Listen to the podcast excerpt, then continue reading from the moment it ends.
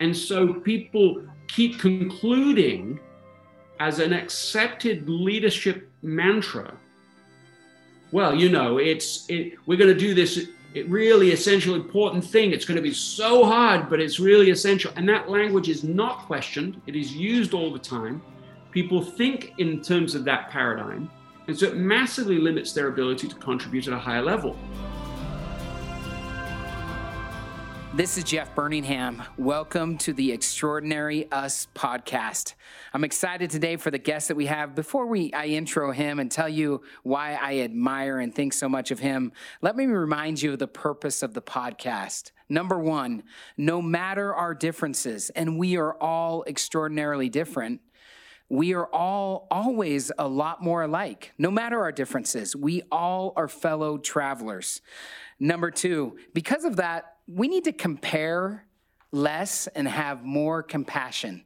Less comparing, less competition, more compassion, and more cooperation is what we need in our divided world today. And lastly, too many of us uh, make decisions based on fear either fear, fear of failures in the past or of an unknown future. And that is a hard place to make decisions from. Let's be inspired together. I'm excited today to have a friend of mine and someone that you all will know. Greg McKeown is with me today. Greg, thanks for coming on. Jeff, it's such a pleasure to be chatting with you again. Yeah, it's good to good to hear from you. Let me tell you a little about a little bit about Greg, just in case you don't know him. But Greg is a well-known speaker, a best-selling author, and host, by the way, of a popular podcast called What's Essential. When you go subscribe to the Extraordinary Us, remember to ex- subscribe also to the What's Essential podcast. You may know Greg um, from two of his best-selling New York Times best-selling books. The first one is called Essentialism, the disciplined pursuit of less, which is, by the way, sold more than a million copies. And I think I told you this, Greg. How many years ago was Essentialism released? Oh, it's been it's been a little while now. Uh, tw- 2014. Yeah, I think about five, I was going to say about five years ago, I was on a beach in Panama. I think I told you this. And I was, I picked up essentialism and I was in it, man. I was flipping the pages and my wife was like, what? I've never seen you devour a book like this, but I just ate it up. Do you remember me telling you that? I loved it. Yes, I do remember that. I appreciate it. I'm just glad you read it. So I'm, I'm delighted that, uh, that you, that you found it uh, relevant in that way. Yeah, it was awesome. And, and by the way, Greg has just released a new book uh, called Effortless Make It Easier to Do What Matters Most. He's been covered by the New York Times, Fast Company, Fortune, Politico, and Inc. He's been interviewed on NPR, NBC, Fox, The Steve Harvey Show, and is among the most popular bloggers for LinkedIn. He's also a young global leader for the World Economic Forum. But I know Greg, and I know most importantly, he's originally from London right? And you can hear that. And it's funny. I had Coach Pope on yesterday, and he, he heard himself in the microphone and with the headfa- headphones, and he was like, "I need to get one of these for my office." But he's not going to sound as good as you do today, Greg. that accent is good, and he now lives in California. Again, this is what's most important with his wife Anna and four kids. Um, I, I've known Greg for a bit now. We had him up for a venture summit for our venture fund. He spoke to our founders. In fact, Greg, here was what you I'm holding up for him this essentialism worksheet that I still have and referred to. I remember and, that. Yeah, that was fun, wasn't it? Up at Sundance, beautiful Sundance. And I don't know if you know this, Greg, but I'm going to tell you one other thing. Do you know Fraser Bullock here in Utah? Yeah, I, I've met Fraser before. Yeah, Fraser's a good friend of mine. Uh, do you know this? I, am going to tell you. He has a skiing group. We go up to Park City every Friday in the winter. It's called the Fraser's Flyers. We go fast down the mountain, but and afterwards we share lunch and talk about ideas. The two kind of founding books. I don't know if you know this of the Fraser's Flyers are number one, Solve for Happy. Have you ever read that or heard of that?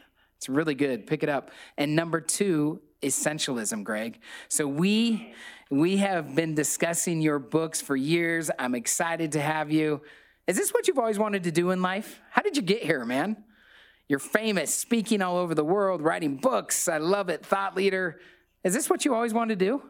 Um, well, the answer is pretty much yes, other than somehow, despite that, I found myself uh, traveling down a slightly different path um, uh, in England until I was visiting some friends in Utah, and and one of the people I went to go and see, I didn't know him well, but it was Jerry Lund, and in his office, and um, you know, working glory fame.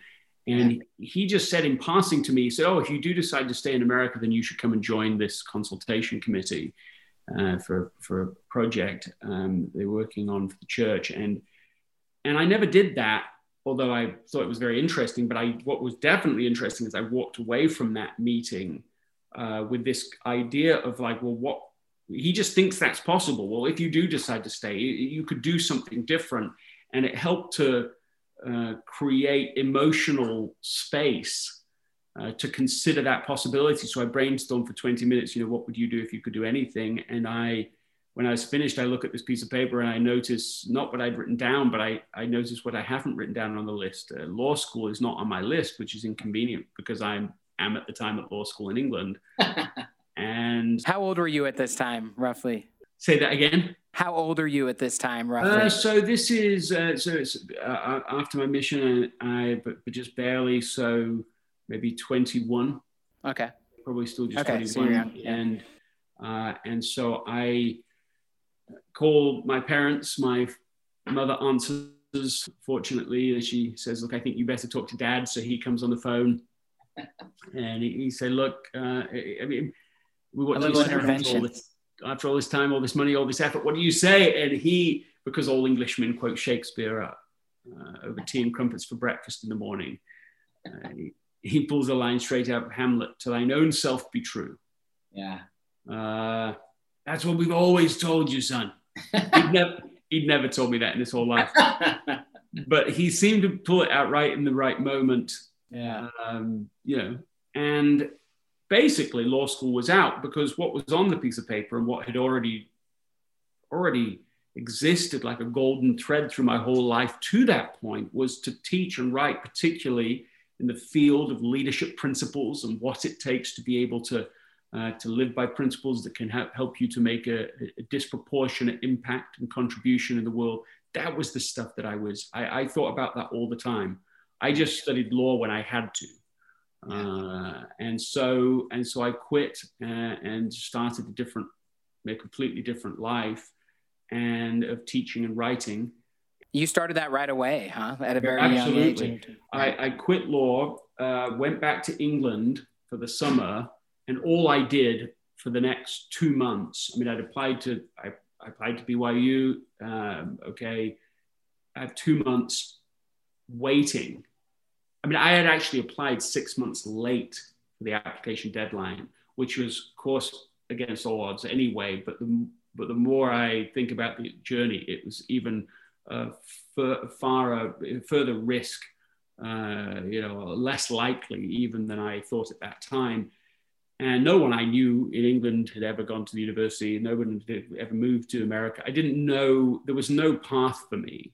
Yeah. And um, and so so yeah i those two months were spent entirely writing and reading i just signed awesome. over i was just reading books and books endlessly it was one of the really precious experiences of my life actually because it was so uninterrupt, uninterrupted i've never had a time since like it yeah you don't have that chance. You know there's so few responsibilities i was still living at home i'm just waiting for hopefully this little miracle to take place. And uh, and i just i just studied and it became a little that that room and that experience became like a sort of uh, sacred you know place. It doesn't look very sacred. You see the room it's a bedroom and it has graffiti all over the ceiling that we were allowed to do. Very artful graffiti it doesn't look like that but it was a very precious place of, of like all sorts of insights and, and it changed me and and so the, the journey really has almost been like unpacking that experience in these books ever since. That's so cool. But it sounds like mentors were an important, played an important role. You mentioned your father and uh, the Lunds, you know, who had written books before. What, what, what has the role of mentors been in your life, and and what do you do now to mentor people that are kind of coming up? I think I think a lot of I know a lot of young and up and coming entrepreneurs that I've worked with here in Utah, and and even me, like as running for governor, as I'm looking to uh, political leaders in the state about mentorship in terms of leadership.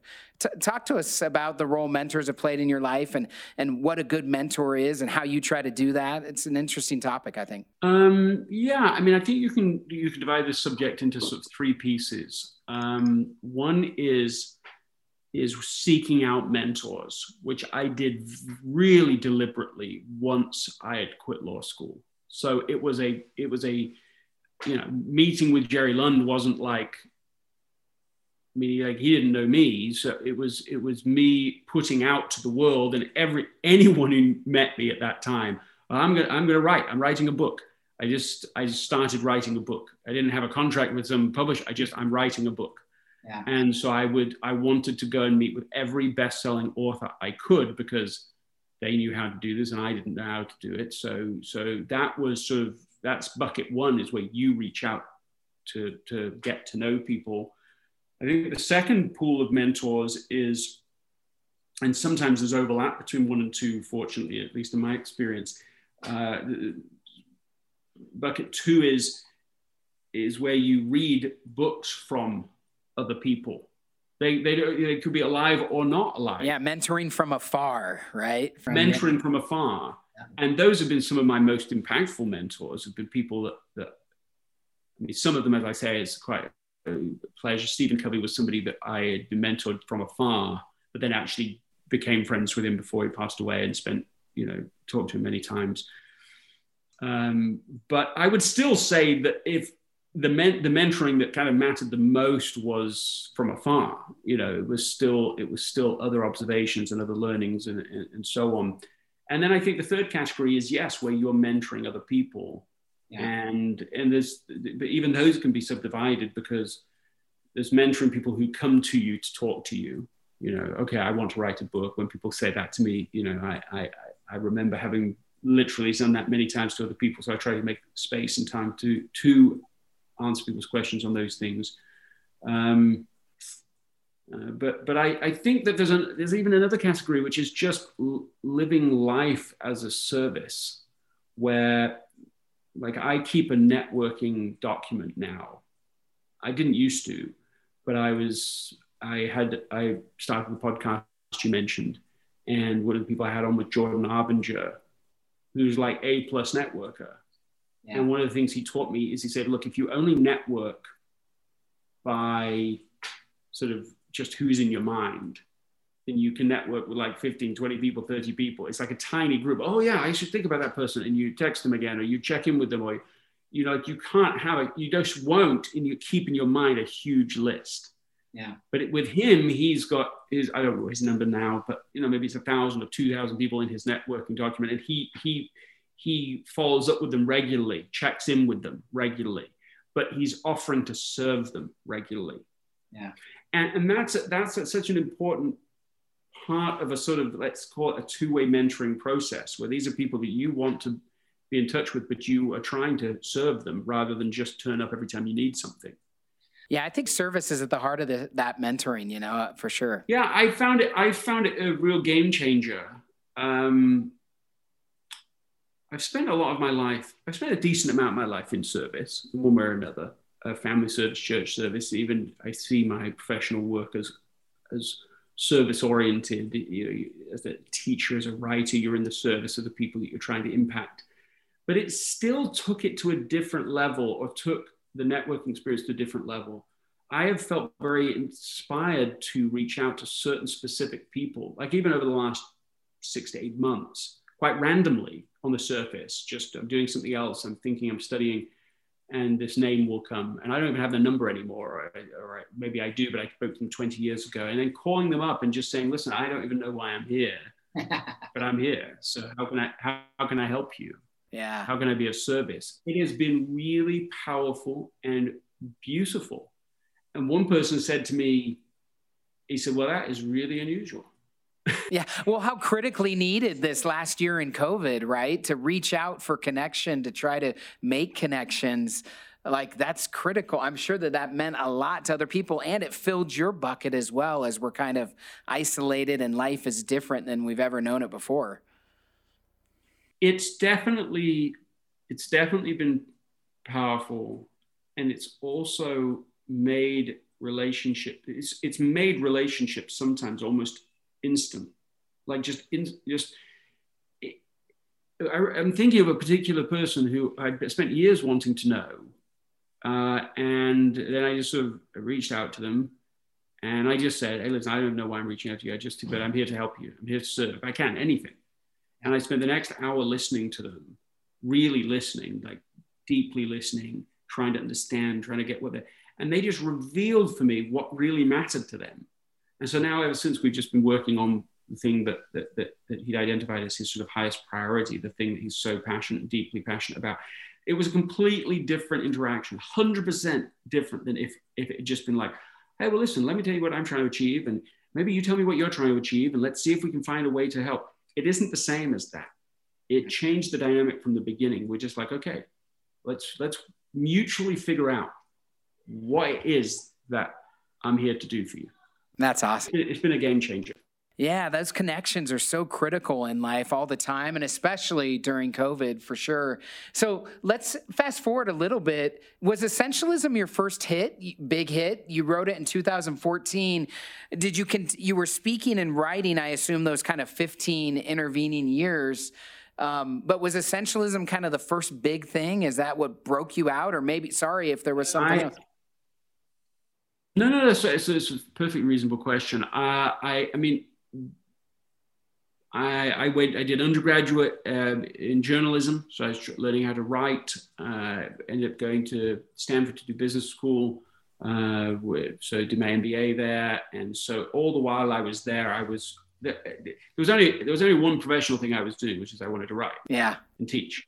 Yeah, so so that was no matter what the what whatever job I had, probably to perhaps to the point of irritation, you know, that, that wherever I was, that's all I was trying to achieve. uh, and, and so, and so um, I collaborated on a book that did well called Multipliers. Uh, and then, and then my first sort of big solo book was Essentialism. Uh, and then, as you've mentioned, um, now Effortless. And, and uh, it, it's, you know, it's all, you know, it's all a bit surreal. You know, every time, every so often, I step back and sort of think, um, it did. It didn't have to work like that. Yeah. How, how did you get to essentialism? What brought you again to essentialism? Again, this if you have not read this book, this is a foundational book, something that's been passed around a lot amongst leaders here in the state and around the world, really.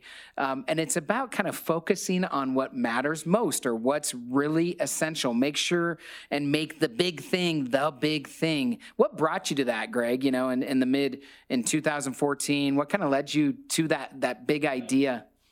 I mean, there's there's there's lots of origin stories, right? Yeah. Uh, for for anything that you do, I was I was working with Silicon Valley companies, and I was noticed a pattern that when they were focused on a few things that led to success, which led to increase of options and opportunities, which if they aren't managed correctly, people fall into the undisciplined pursuit of more, and they start to plateau or fail altogether and it takes you off course right? It takes you away from what really matters. Precisely. And and so it becomes you know success itself can become a catalyst for failure. Interesting. And i found that really fascinating because most of what's been studied about and researched on success is about how to become successful. Um, but what isn't covered is what to do once you are successful. Yeah and as a and, and that is actually a really like that's a that is a problem because yeah. because if you don't figure that out then if you don't learn how to become successful at success then you can start as i said plateauing or completely failing and that can be true for whole corporations that i mean we could name them companies that were once just juggernauts and then now they're like either gone completely like blockbuster or they're just nothing like they were in the in the great glory days. And the, and and all because of an undisciplined pursuit of more a yeah. certain reaction to success. And so so i was observing that phenomenon i call it the, the success paradox. But then i also had a personal experience where i was sort of slipping into this myself where i got an email from a colleague at the time that said look friday between 1 and 2 p.m would be a bad time for your wife to have a baby. Because i need you to be at this client meeting uh, and you know, I'm sure at least at some level they were just joking, but I still felt a lot of pressure. I yeah. felt a lot of self pressure. I felt a lot of stress, and so that that just triggered enough that when I was in the hospital, Friday comes along, and uh, a daughter's just been born, and I am feeling torn. I've got my email, uh, my phone out, my laptop out. I'm trying to keep everyone happy. How can I do it all? And so to my shame, I went to the meeting as well. And even afterwards, I remember my colleague saying, well, look, the client will respect you for the choice you just made. Um, but it, it, even if they, even if. There's the clock. I love it. Even if they uh, had, then, I mean, I made a fool's bargain. And what I learned from that, so now on the personal side, was a, similar lesson about success. Like it can pull you in so many different directions. And and what I learned was if you don't prioritize your life, someone else will. Yeah. And so that, you know, if you had to summarize essentialism in one word, um, it's prioritization. Yeah. And and I it's taking responsibility for prioritization so that you really get clear what is the most important thing to do today? What is the priority today? Uh, it's it's getting the courage and the skills to be able to negotiate what is essential with other people. Obviously we live in an interdependent reality and so we need to know how to raise those questions with other people in a respectful way that's not going to be career limiting. Uh, and then i would say so the third thing you have to do is you, as when you're in a position of leadership and influence uh, which all of us are at some point, we need to be very mindful of creating safety for other people to have that conversation with us. Yeah. So that they can say, well, this is what I think is essential. I think this is important. Like, so you can have that conversation. And, and really, that's that's what essentialism is about. It's the antidote. It's the disciplined pursuit of less but better. It's yeah. about how to do that personally and with other people. And the most ideas, or the most powerful ideas, are often simple. This is a simple idea, but hard to execute on, hard to uh, put into practice in your life. But it's these simple ideas that have the most leverage, I think, in making a big difference in our life. It's interesting. Um, you know, I, I, was thinking you may have gained respect, maybe of that client or whatever, but it was hard probably for you to respect yourself, you know, for kind of making that decision, for kind of maybe quote unquote selling out in that moment. And I think we often do that because of other people's expectations of us, right? Um, how, how do you manage that? The, the thing I have written down here on my entrepreneurship or the essentialism kind of worksheet uh, from, from the from the couple days we spent at Sundance with our awesome founders, uh, startup founders, was entrepreneurship makes a good servant, but not a good master. You're an entrepreneur and you're get, and you're busy. Yeah. How, how is that going in your life? How, how do you ensure that entrepreneurship is a good servant, but not a good master because there have been times in my life for sure where I felt completely controlled and run over by my companies. In fact, there were times where I felt like this was an, a beast. My businesses were a monster that would just eat me up and devour everything about me. Have you felt that before, Greg? How do you balance that? I, I have. And and I'm very sympathetic to that feeling. And the the I mean, one of the things let's tie two things together that you just said. One is about the, the monster problem that you create something that you were supposed to create freedom, and opportunity, and success, but actually it just it just controls you and limits your freedom. And, I mean, it's a it's a very again, it's the paradox of success, right? And and entrepreneurship is a very particular version of that of that cycle. Um, so connecting that uh, with something you said as an as, as, an aside, which I thought was interesting language because I've heard it. I've heard this language. I'm sensitive to this language. You said you said yeah, essentialism is so simple but hard to do. And that's the phrase. I have heard that for all the years that I've taught essentialism.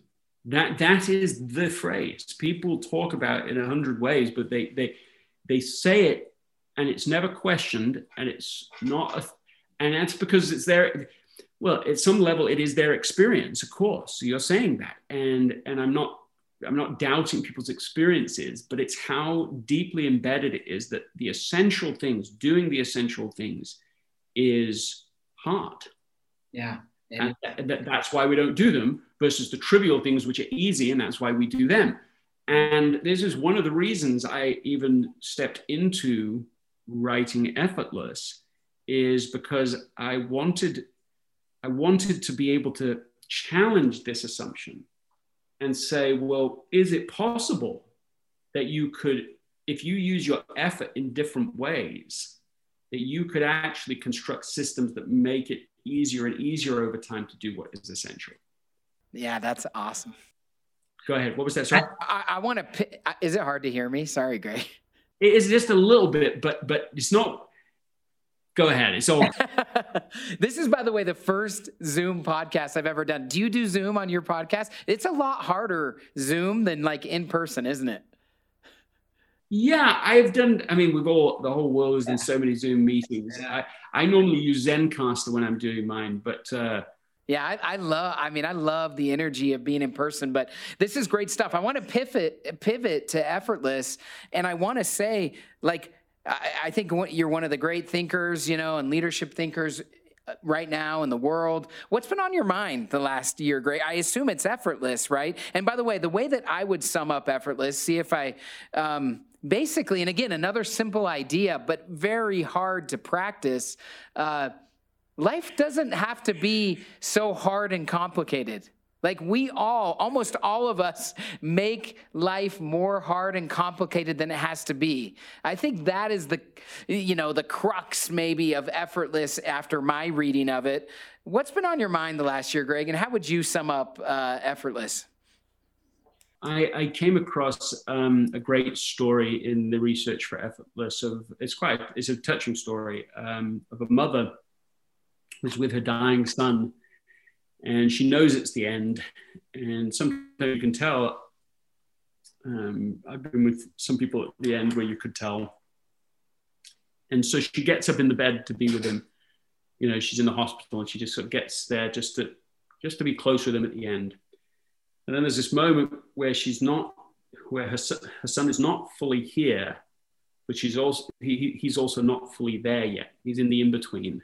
Yeah. And then he, he just suddenly opens his eyes, and he says, "Oh, mom, it's all so simple, all so simple." I love that. And, and these are these are his final words to her. Wow. And and that's sort of a, a, mantra for us as well. And it goes with a question, which is how are, how are we making our life more, you know, more complicated, harder than it needs to be, especially the things that matter most. How am I making the things that matter so much to me, the essential few things, harder than they need to be? Yeah. And as it turns out, there are enormous, there's so much of what makes the essential things hard that's un- totally unnecessary. Yeah.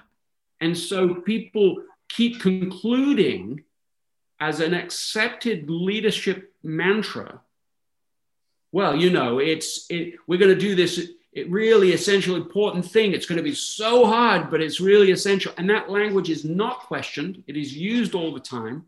People think in terms of that paradigm. And so it massively limits their ability to contribute at a higher level. Because basically, if you say, if you subscribe to the, to the idea that the only real way to make progress on what matters is to work harder, but you're already dealing with people who are themselves overachievers and, and, driven. So they're already actually working pretty close to their max anyway, sometimes beyond what sustainable max. Yep. And then you say, well, you haven't achieved the results you want, so you have to work even harder. Well, what do you actually do? You just burn them out. Yep. You burn them out without them even knowing it. They then go on to burn out their most important relationships. You know, yeah. the spouse relationships just become just horrendous. Relationship with their kids, if they have kids, is, it becomes more and more strained. Uh, the relationships with their key business partners and so on can also uh, suffer from this. I mean, you start, and, and by the way, what I mean by that is it doesn't necessarily mean people are quitting and so on. It could mean that, but your culture becomes more toxic because that's just an evidence of burning out, you know, another version of burning out. So all of this is growing out of a mindset that says you're hard, pushing harder is the way to success. That's what you need to do. But it's such, it's limited in all sorts of ways. And so I, I, I enjoy so much the exploration over these years of like asking this different question. How could you make the essential things the easiest things? Yeah. What could you strip away? Yeah. So just to summarize this in context, we've got we've got essentialism in one word is prioritization, effortless in one word is simplification. Yeah, love it. Hey guys, it's Jeff. Thank you so much for listening to the Extraordinary Us podcast. There's a lot of momentum behind the podcast right now, and we are so excited. I've got a special guest with me for a second here my wife, Sally. Hello, good to be here. Why are you here, Sal? We're starting a new podcast together, which I am super excited about. It is called Under Our Bed. And we are literally people under our bed recording. We are right sitting right under our bed. And if you want to hear more about why we called it Under Our Bed, tune in to our first episode, Yeah. wherever you get your podcasts, because we're going to explain what it means. We hope to have candid and meaningful conversations together about issues that are relevant to you today. Absolutely. Good night, Sal. Good night. It's powerful, like, right? Those simple ideas. You talk in the book about achieving more because you're at ease. You know, how it seems like we're not at ease, Greg. Like, again, I'm thinking of our world, even in just in the last year with the civil unrest, you know, COVID 19, so much, you know, technology, so much, our politics, so much is caustic and contentious how do we achieve that ease? Because I agree with you. Actually, when I'm at ease and in the flow, I achieve so much more. And honestly, a great word to describe it is effortless. It feels like even though I'm doing something hard, I'm in this flow state that it seems effortless. So, how do we how do we get more into this ease that you're talking about? Uh, yeah, there's a few things that we can do. I mean, one of the obvious ones is just to is just to sleep more. Um, just take take a, take a nap. Yeah.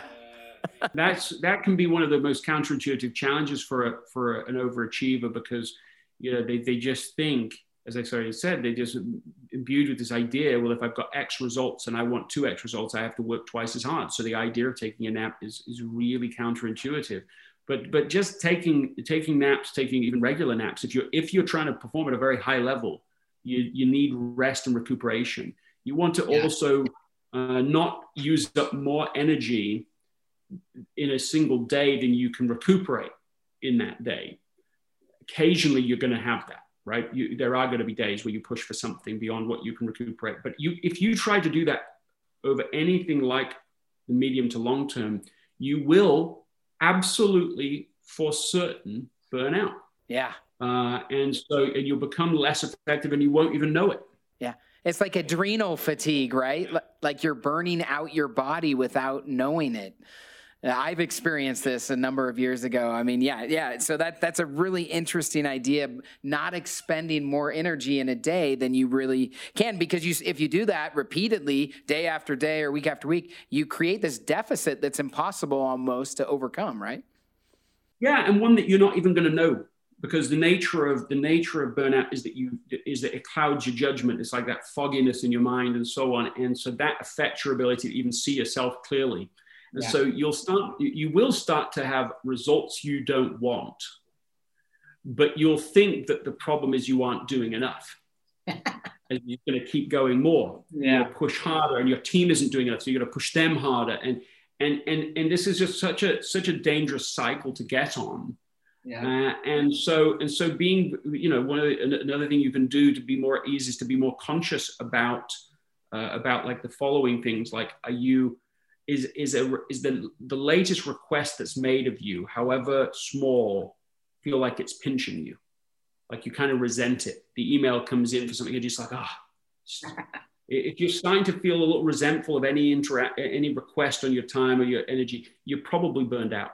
Yeah. um, if you find that you're using, you're achieving, you know, you're meeting the demands of your day, your meetings, the endless Zoom meetings and so on, but you're doing it using a lot of nervous energy. That's a, that's a good sign that you're burning out. So you want to you want to move back off the edge of off that edge. The, the optimal place is not to be in diminishing returns, uh, and certainly to stop before you get to what economists have called negative returns. Yeah. Uh, you want to stop before that, right? You're in optimal returns. You you want to be in a, a position where you're getting a great return on your energy, so your ROE, and to make sure that you you you get that line to be just so that yeah you sort of say okay what can i what can i do at a healthy level you know but, but kind of at my max healthy? And then you want to take a, a step back from that so that you can do it over time.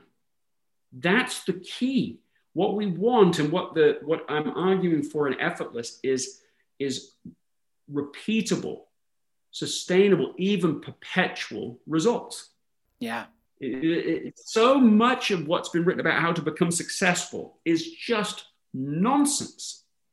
If you if in being success, trying to become successful you mean you want to be successful for a long period of time, which I think everybody means. Yeah, yeah. You want longevity, right? Not a flash in the pan. You want long term success. Yeah, nobody wants to be successful once and then fail. Yeah. And yet, so much of what is written about success is about, falls into the first category about how to get successful once, how to get a result once, how to and, and they're not sustainable at all. Who's interested in that? I don't care about that. Yeah. I have very, very little interest in that in my life. I don't want to get my, in fact, as soon as you start thinking about one time successes, you're going to violate so many other things, burn out so many other things. It's, it's very dangerous. It's very hard to even call it success. Yeah. But, but so, so what we want is success in a way that the success can continue and grow and even get to the point where results start to flow to you. Yeah. So take, take a relationship with my son. Do I want a relationship with my son that looks good for 10 minutes, that looks good in front of other people, where he behaves and, and shows sort of surface respect to me, and people go, oh, wow, yes, he's, he's got good kids. Is that what I want? Because you can manipulate that probably to a certain extent. You yes, can probably you can. force that through various forms of control. But am I interested? I'm not interested in that. Yeah. I want a relationship with my son that is better tomorrow than it is today, and better 25 years from, from now than it is next year, and that, that even 100 years from now, uh, his grandchildren still feel if they a certain relationship connection to, to their father, grandfather, then of course to me, that they feel a connection. I'm interested in a very, very long run success.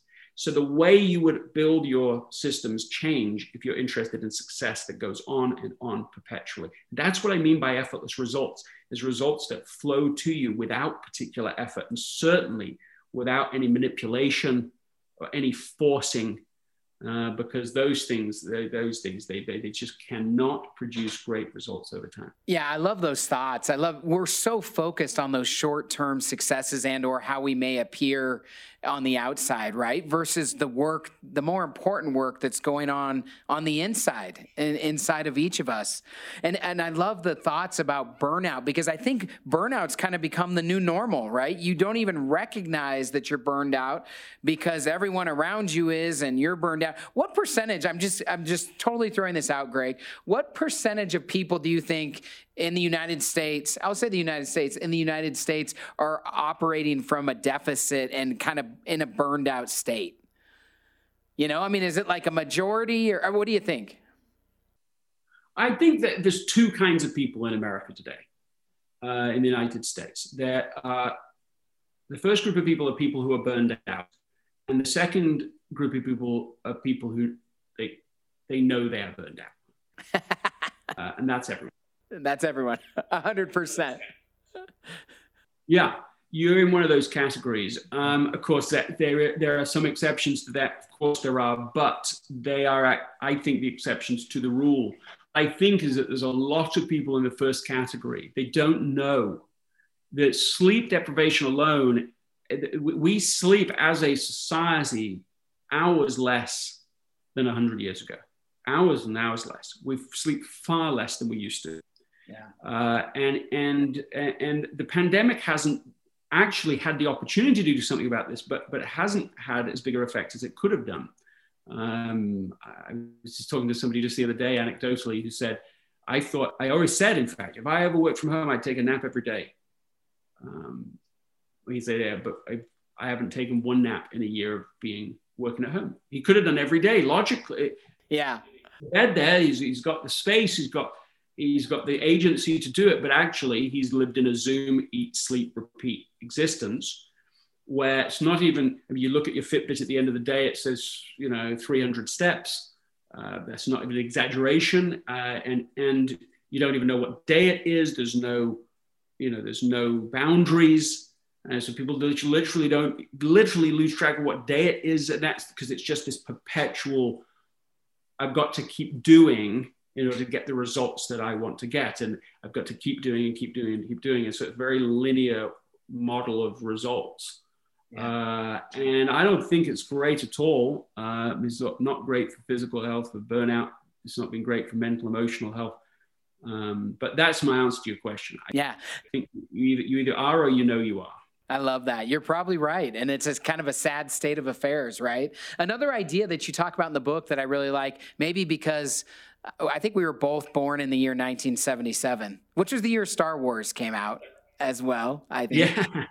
and you talk about stormtroopers. You know where I'm going here. You talk about these stormtroopers, which you you could tell the story, but you kind of relate to uh, regrets or grudges, or let's say, kind of these systems that are running, or these thoughts, grudges, regrets that are running in the back of our hardware or our mind that slow us down, that make things harder unnecessarily. I thought that was a powerful concept, an idea. And again, you call them like the stormtroopers in life. Tell us more uh, about that, Greg. I love that. The, back, the backstory needs to be told for why that can be, why, why stormtroopers has anything to do with this. But I was, I was was um, it was Halloween, and I'm standing in this costume shop, and I'm about to buy uh, a stormtrooper costume. I'm dressed to it head to toe, you know, trying out first. This is an expensive yeah. movie quality type costume. and I'm just staring at myself in the mirror, looking at this. And in that moment, I'm like, not one part of me wants to buy this. So why am I here buying this? You know, what's going on? And I realized that 30 years before was when Return of the Jedi had come out. Yeah. And my brother had said, one of my brothers said in passing, well, you know, wouldn't it be so cool? So cool. And I remember him saying a movie quality, you know, stormtrooper costume. So he wasn't talking about you know, just like a, some some fun. He meant like one of those cool things, and and I get it. Even now, I understand why he said it and why it's cool in a certain way. Yeah. But I'd forgotten about the conversation, but somehow in the back of my mind, thirty years of pursuing this costume until I'm there, about to buy it, and I'm like, no, I'm, I don't even want this. I didn't buy it. and my my wife particularly will use that as a question now, like, is this a stormtrooper? That's are so you pursuing are you pursuing something that really is essential or are you pursuing something that used to be or that grabbed your attention somehow? And you can broaden that even further to just anything that makes it harder for you to do what is essential. All the clutter in your mind whether it's outdated goals or outdated assumptions about how the world works we're so sure we know how the world works yeah. And and we we don't. We don't know. Yeah. No one knows. We don't. We're so often controlled by a certain set of experiences and so on that can that can limit us in, in, in limit the kinds of results we're actually going to achieve. Uh, it can be, as you mentioned, grudges. Uh, you know, grudges are a particular kind of stormtrooper because you pick them up hoping they'll do a certain thing for you. In fact, I think this is a question people can ask: is is uh, is you know what did we what did I hire this grudge to do for me? And then and is it working? Yeah. Yeah, exactly. You can you can you can conduct a performance evaluation on grudges. uh, you know, they don't perform why did you? well, why do we hire them? Well, we, yeah, we hire them to make us feel powerful. You know, we're we're in control. I'll, I'll hold this over this person, a sense of superiority. Does it make us feel superior? Does it actually make us powerful, or does it make us feel weak and vulnerable all the time? Uh, and and you can go through one after another the reasons. Well, you do it for sympathy.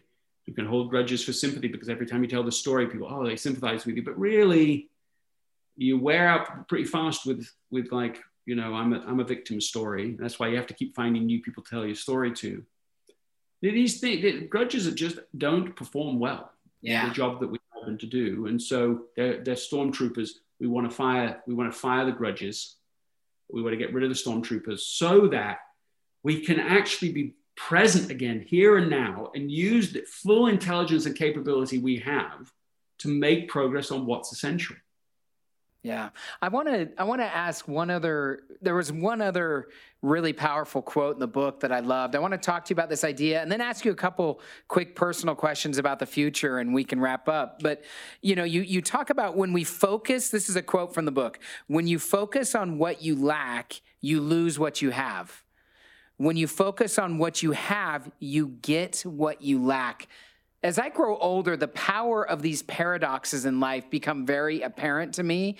Uh, again, we're the same age, they become very uh, thought provoking to me. Talk to us about that paradox that I think is really powerful and insightful uh, from the book. Well, it grew out of, um, of perhaps the most important experience uh, of my sort of recent life, uh, we'd moved to a new area, um, kind of north of Malibu, and it was this really picturesque, beautiful area.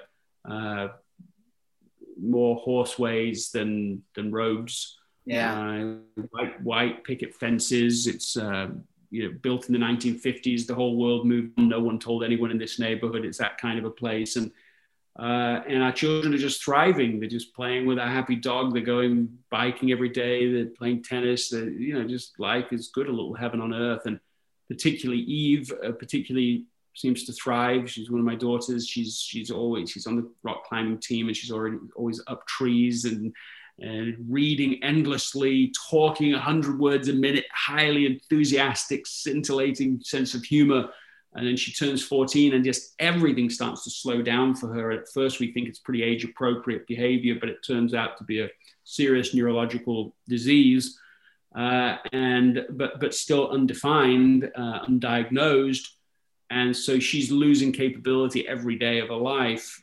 and no one can tell us why uh, so she's now suddenly like her personality is gone uh, there's no emotional range so every answer is one word answers. She's becoming more and more comatose. I mean, she's on her way to falling into a coma. I mean, she's taking like 45 seconds to write three letters of her name. You know, yeah. Like I've got it on video. I mean, she's had she's had seizures, all sorts of things, and and as that continues to de- deplete, there's already other things going on in my life. So it's already you know it's already I'm challenged yeah. as it is. I'm being very essentialist in one sense because I've removed lots of non-essentials, but suddenly you have this this family crisis. It just pushes me over like the bounds of what I know. And so, well, how? What do you do now? How do you deal with this? And I, I found that what came to my mind was that there were two ways of handling the challenge. And one is the heavier path, and one is the lighter path uh, I, I, don't think I knew before it was as clear as that. Hey, there are two ways of handling these things. And um, unfortunately, I mean, the heavier path just looks like complaining all the time about everything that's going on, which is very tempting to do, very easy to do. Uh, feel a victim yourself, hold grudges about from anyone and everyone. There are all sorts of ways you could you could take a situation that's inherently hard and make it even harder, yeah. uh, more complicated. And fortunately, we became aware of this other lighter path. Um, I mean, it looked like, um, I mean, it looked like getting into the right state every day myself. I was, I, I felt prompted to read an article every single day uh, by Gordon B. Hinckley, uh, former president of the Church of Jesus Christ of Latter Day Saints, and and I had read this just once, uh, I think in my life twice. This little article about optimism and cultivating an, an, an attitude of happiness and something like that. And I listened to that every day for the four months I'm talking about, almost every day.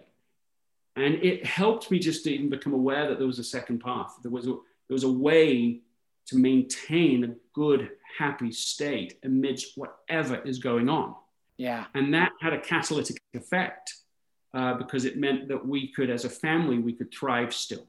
We could be grateful for everything. We could still get around the piano and sing. We could still laugh together. We could still eat dinner together. We could still uh, go on walks together. We could still be grateful for any progress with any neurologist, in fact, including the fact that they were willing to meet with us, even though they didn't know anything. And all of that allowed us to be in a state where we could feel little guidance this way and that way about how to actually help Eve. So it, it didn't just feel better, that the state produced specific action and that specific action produced better results. So this is related. Your state is, re- it isn't like if you have great results, you get a great state.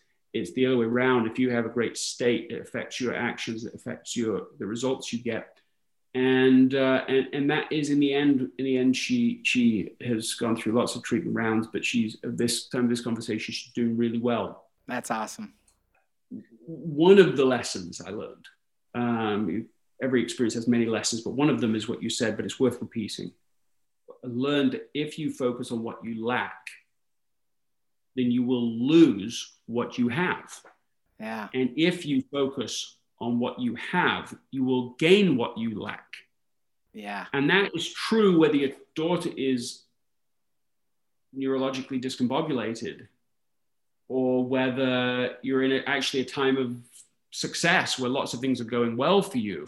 And in good times and bad, in good times and bad, you you want to remember that paradox or that that duality. That's a metaphor that you can like use in life right? Like you're i'm so glad that your daughter eve is doing better that i can't imagine i have one daughter three boys. You know how heartbreaking and we're hard that would be. Three, three, girls and one boy so we're opposite we're the opposite. Um, i was just saying that but that story is a powerful one that it's kind of a metaphor for all our all our lives, right? And especially maybe when we face challenges in life, big, important challenges like you did here with your daughter.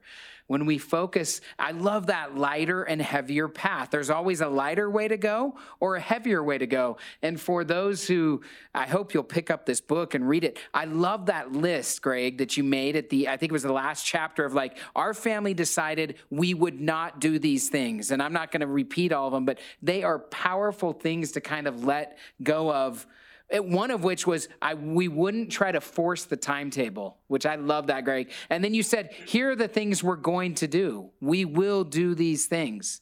And again, those were the, the simple things that really affected your life in powerful ways. I love that part of the book. Thanks for sharing your story. No, I appreciate that so much. And, and so it put in my, I mean, it, this grew out of, uh, you know, how, how do you, how do you behave in a way that maximizes the chance of succeeding with Eve in this challenge, but also in a way that you can help her and the family to thrive over a long period of time? Yeah. And and so we, we were doing it out of our own sort of survival and, and, and desire to, to be able to thrive amidst even this challenge but then it grew into this okay well taking some of the things that we discovered here let's go study this further let's codify it. And that's and then the book came out with it. And i, I feel i feel a real responsibility with what i have found now because because so many people right now i feel are burdened in various ways. Yeah. after the time of our conversation I mean, it's almost a year and a half of the pandemic in the United States, it's definitely starting to open up. We're on the other side of it. But just see right now the, the, the leadership error that is taking place, like literally in publications, in very public ways, where people have misread how tired and burned out people are. So I'm thinking of the WeWork CEO saying publicly, "Well, I'll tell you how to sell. Who's most engaged in your company? Uh, it's the people who come to the office every day." It just got he just got obliterated yeah. in social media for this. Yeah. Or you think about the the CEO or managing director of I don't know the, the actual title, but of the Washingtonians, who said basically the same thing, but wrote an op-ed on the same idea, saying, "Look, you know, if you if you want to the only way to secure your job in this environment is to be in the office so that you can be seen. And it, like all of their editors like did a walkout and just like wouldn't work for like 24 hours on a friday. They just were like no this is just they felt so threatened by what was done. And it's not because i think these people were were somehow in any way malicious. I have no reason to think that whatsoever. It's just a misreading of where people are that that, that you think oh it's open now let's go. Everyone's just been like a spring waiting for this uh, chance. The masks are off and things are open. You can go. run now. Yeah. But that's not what has been happening to people. They've achieved the results that they have in many instances through um, through very fatiguing, grinding effort. Yeah. And and so you get to the end of this, and people aren't like they aren't dancing around. They're going, "Yeah, I'm I'm I'm worn out." Yeah. and more worn out, as I say, than I think they realize. Well, certainly this new book, Greg, Effortless, is timely based on COVID and everything that you've said. We could talk, I could talk to you for hours. I don't know. Uh, but I, it's fascinating. There are so many other good chapters and stories in the book. I won't spoil those for others. As we wrap up here, is there anything, any big thoughts that I missed? I know I missed a lot of them, but anything that you feel like you'd like to say to our listeners about effortless or life right now? I, I always appreciate what's in the mind of Greg McKeown. So. Oh, I I think that um, well, I, maybe I could just leave people with just a few practical things that they can do beyond what we've talked about. Um, I think people can have a done for the day list uh, you actually instead of just having it go six seven ten o'clock at night and you don't know and you still don't feel like you've done everything you wanted to do of course you haven't because you can't finish everything that's on your list. But you can have a done for the day list so that you go okay these are the things. If i get them done today i will feel satisfied with my day. I think that's a practical thing. I think setting a time for the end of the day is important in a virtual world for those that are still working virtually. Um, so that mine was five o'clock through the pandemic and it just makes a huge difference for sustainability to not just go, well, it's six o'clock and seven and 10 and, and yeah. never stops. Yeah, I agree. Uh, so time for the day. I was like a town crier. I would go out at five o'clock and yell to the whole family, it's five o'clock, you know, whatever time it actually was. Kept me, uh, kept me, you know, um, uh, kept, kept me accountable in that way.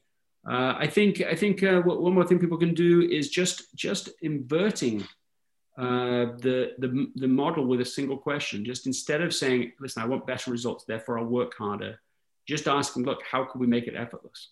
Just even asking the question signals a new opp- opportunity.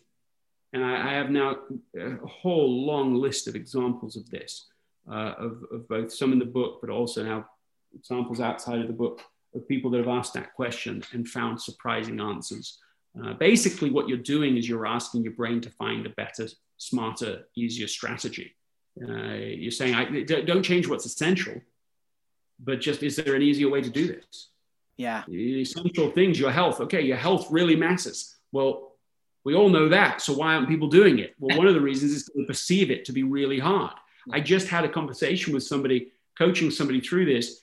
I said, what's, what's one thing that's essential that you're under investing in? Well, eating healthy. I mean, who can't say that? Yeah. Uh, I say, tell me about that. What's what, what, what, you know, what makes that hard for you? What's the real issue? He said, well, it's particularly eating lunch. I don't eat lunch until I'm so hungry that I just go and eat junk food. Yep. Yeah. But that's his repeated thing. That so he is getting a re- re- repeated result he doesn't want to have. Uh, the opposite of an effortless result, right? The the I, I said, okay, how could we make it effortless?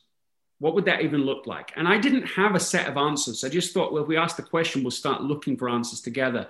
And he sits for a while and he goes, you know what? I could probably do what I really need is for food to show up every day at like about 11.30 or 12. So right, right before I'm actually hungry, it's here. Yeah.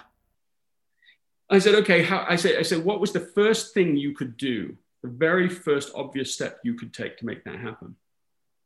He said, um, he said, well, I could call, uh, he said, I could just use one of these apps. You know, I could look for an app that, that does this. I could search for it on Google, like an app that I could set up and say, okay, that's the first thing you're going to go to Google search for, for, for you know, delivery, f- food delivery. Yeah. In my area. I said, okay, give me a microburst. Give me 10 minutes. What can you do in 10 minutes? And he like, there's this awkward pause. And he's like, yeah, I think I could do it all. I think I could find the app, download it, put in my credit card, select what food I wanted and the dates that I want them on, like the time and day in 10 minutes. I think I could do it in about 10 minutes. I said, How long have you been struggling with this problem? He's like, Yeah, 20 years. 20 years. Yeah. The whole 20 years, he's saying the same thing like everyone else. It's so hard. I mean, I want to eat healthy, but it's so hard. Yeah. It's, it's so hard to eat healthy. I can't believe it. And in 10 minutes, he has a solution that isn't just going to work once. He sets it up, and within a certain degree of reality, that could that could happen. I'm not going to say literally forever, one time with one app, no, but for a repeated period of time, as long as he signed up for that app, as long as he's in that same location, this problem can be solved. There's a lot of stuff like that. Yeah. Think it's so hard. We think it has to be so hard. And that's one of the reasons it perpetuates a sense of it being hard. There are, if you can invert the question, a lot of really low hanging fruit to be able to make great progress on the things that matter most. I think you just summed up, Greg, what I love about your work. I, I realized it as you were talking. To me, it's very thought provoking on a philosophical level to just think about life and, and to take inventory. But then it's also very practical. I love that about your writing. I love that about the, the research and work that you're doing is that you have these simple, what is the simple next step that you can take? It's very practical in our life as well. Greg, thanks so much for joining me today. I hope you had a good time. It was good to be with you. It's been great to be with you. Thank you, Jeff. Thanks, Greg. What's up, guys? Thanks so much for hanging with us. That is the first ever Zoom podcast that I've hosted. And there was a little bit of latency, a little bit of challenge. I love the energy of being in person, but it was so good to have Greg here with us, dropping knowledge and wisdom, important stuff. Uh, three things that stuck out to me. Number one, you're either burnt out and don't know it, or burnt out and acknowledge that. He believes that all of us are burnt out. It makes sense after this hard year that we've been through with COVID 19. What can you do to replenish yourself? Number two, I loved how he spoke about ROE, that simple equation, return on energy. What is the return of energy I get from doing this? This is actually one of the reasons I podcast. I love being with people, talking to them, discussing ideas. It brings a lot of energy to me. The promotion and the production, not so much. I spoke to Greg for a little bit after too, and these are the two, he, he gave me this advice, and I'm passing it on to you. Here are the two questions to ask yourself whenever you're faced with a new challenge or potential responsibility or whatever it may be. So the next time this faces you, ask these two things. Number one, is it essential? And then number two, can you make it effortless? If it is essential in your own mind frame and what's important to you, and you can make it effortless, the return on your energy put into that task or project or responsibility will be unbelievable. If you can't answer those two questions, you might want to think about taking that responsibility on, especially if it's not essential. Love you guys. Thanks for tuning in. Thanks for your support. Please subscribe, tell your friends, and we'll see you next week. We hope you've enjoyed this episode of the Extraordinary Us podcast with Jeff Birmingham. Please help us grow by leaving a rating and review and subscribing on your favorite podcast platform. Also, tell your friends and share on social media. See you again next week.